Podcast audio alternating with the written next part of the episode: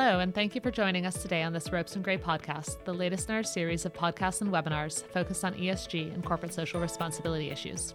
I'm Isabel Dische, a partner in our asset management group based in New York and co chair our institutional investor practice. Joining me today are Melissa Bender, a partner in our asset management group in San Francisco, and Maury Ward, a counsel in our tax and benefits group in Washington, D.C. Today's podcast is intended to be an overview of certain considerations for family offices and foundations as they consider whether and how to integrate ESG factors and or impact investing into their investment processes.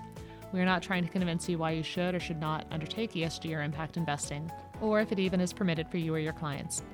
Rather, today's discussion is intended to provide a high level overview of some key considerations you may want to have in mind as you think about this space. With that, Melissa, do you want to give us some background? Sure. As most of you are aware from the news alone, interest in ESG has been growing dramatically over recent years, and there is a definite trend toward investors doing more in this space. In a global survey last year by UBS, 38% of family office respondents said they are involved in sustainable investing, an increase of over 4% from 2017. Different explanations have been floated for the heightened interest. There are academic papers supporting the thesis that incorporating ESG into an investment process improves returns, but also there's a sense that younger investors are demanding more attention to ESG and asking for more ESG impact or thematic investing options. Regardless of the reasons for heightened interest, if a private foundation or family office is interested in pursuing an ESG or impact strategy, a first question is whether that strategy is permitted. Maury, do you want to walk us through how a foundation or family office should think about that question? Sure. A first key question here is understanding the objective. Does the family office or foundation want simply to incorporate ESG risks and opportunities into its investment process? Or would it like to do more, for example, using its investment decisions to achieve a social or environmental outcome, which we refer to as impact investing, that is, investing to achieve an impact other than investment returns? Or adding a socially responsible overlay, for example, by excluding certain investments. A second key question is the source of the funds for the investment.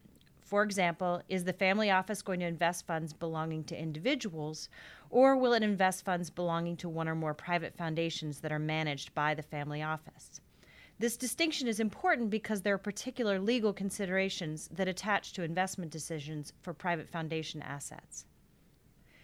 If the funds belong to individuals, the issues are relatively straightforward since there's nothing prohibiting someone from making a personal choice to sacrifice returns for a greater positive impact. Of course, the family office investment manager must keep in mind any investment policies that govern investment decisions for the family members investing through the family office, and will need to carefully consider how ESG considerations or an impact strategy can be integrated into an investment portfolio. On the other hand, if the assets belong to a private foundation, the investment decisions of foundation trustees and directors are regulated in three different ways. First, the written intent of the donor, Second, state laws regarding the fiduciary duty of managing assets of a charitable trust or corporation. And third, federal tax law. With respect to the first point, if the foundation's funds have been contributed subject to a donor's explicit written instruction that the directors or trustees may take the foundation's charitable objectives into account in making investment decisions, then the foundation's managers have a lot of flexibility in making investments for mission related objectives, even if the investments increase risk or sacrifice financial return. On the second point, private foundation assets are governed by state prudent investor rules. As a general matter, foundations formed as nonprofit corporations are governed by the Uniform Prudent Management of Institutional Funds Act, known as UPMIFA. Uh, MIFA requires those making investment decisions for a charitable foundation to consider several factors that a prudent investor should consider and provides that the charity's mission may be an appropriate factor to consider as part of that process. Foundations formed as charitable trusts are subject to a similar prudent investor rule under a statute called the Uniform Prudent Investor Act. The UPIA prudent investor rule is generally understood to permit a trust form foundation to incorporate ESG factors into its investment portfolio. However, there is some lingering uncertainty about whether impact investing is permitted under the UPIA.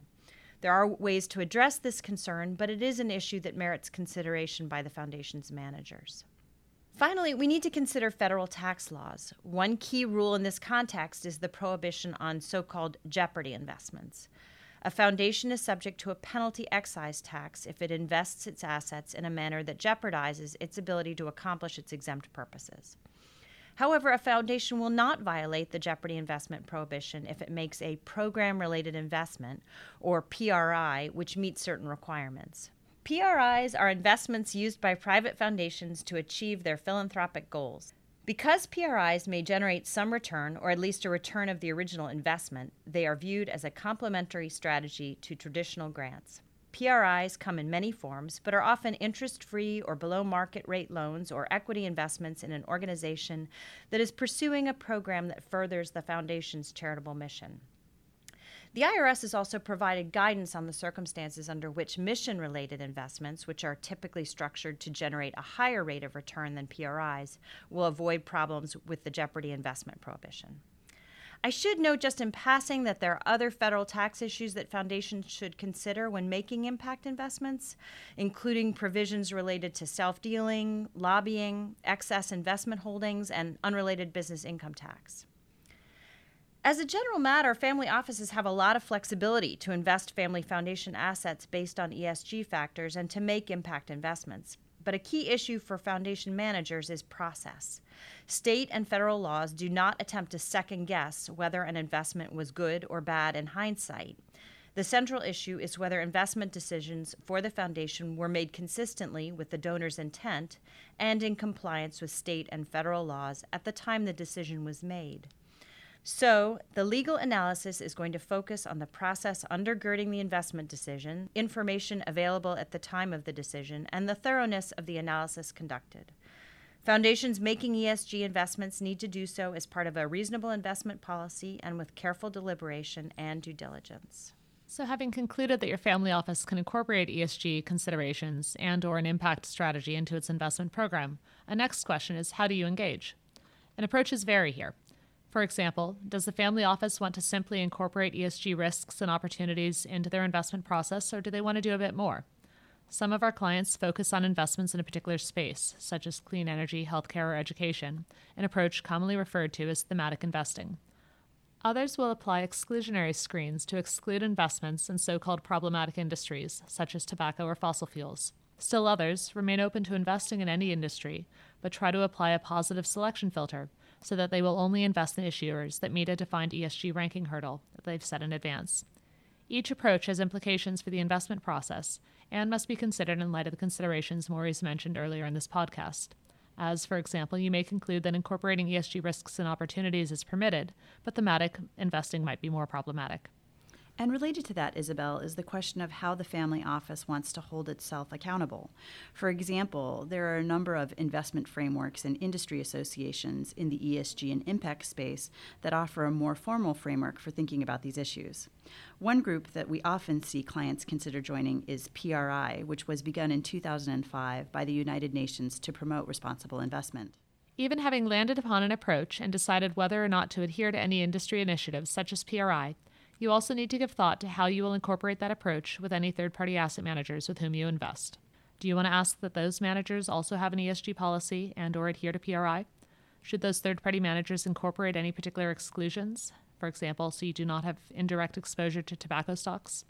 Your approach will depend on your objectives and may also depend on your relative negotiation power in the relationship and where your ESG objectives rank as compared with other issues you'd like to press. As the correct balance is very institution and fact specific, it is beyond the scope of today's discussion. We would, however, be happy to discuss any questions with our listeners directly. Thank you, Maury and Isabel, for joining me today for this discussion. And thank you to our listeners. For more information on the topic we discussed today or other topics of interest to the ESG and impact investing community, please visit our website at www.ropesgray.com. And of course, if we can help you navigate any of these areas, please don't hesitate to contact any one of us. You can also subscribe and listen to this series wherever you regularly listen to podcasts, including on Apple, Google, and Spotify. Thanks again for listening.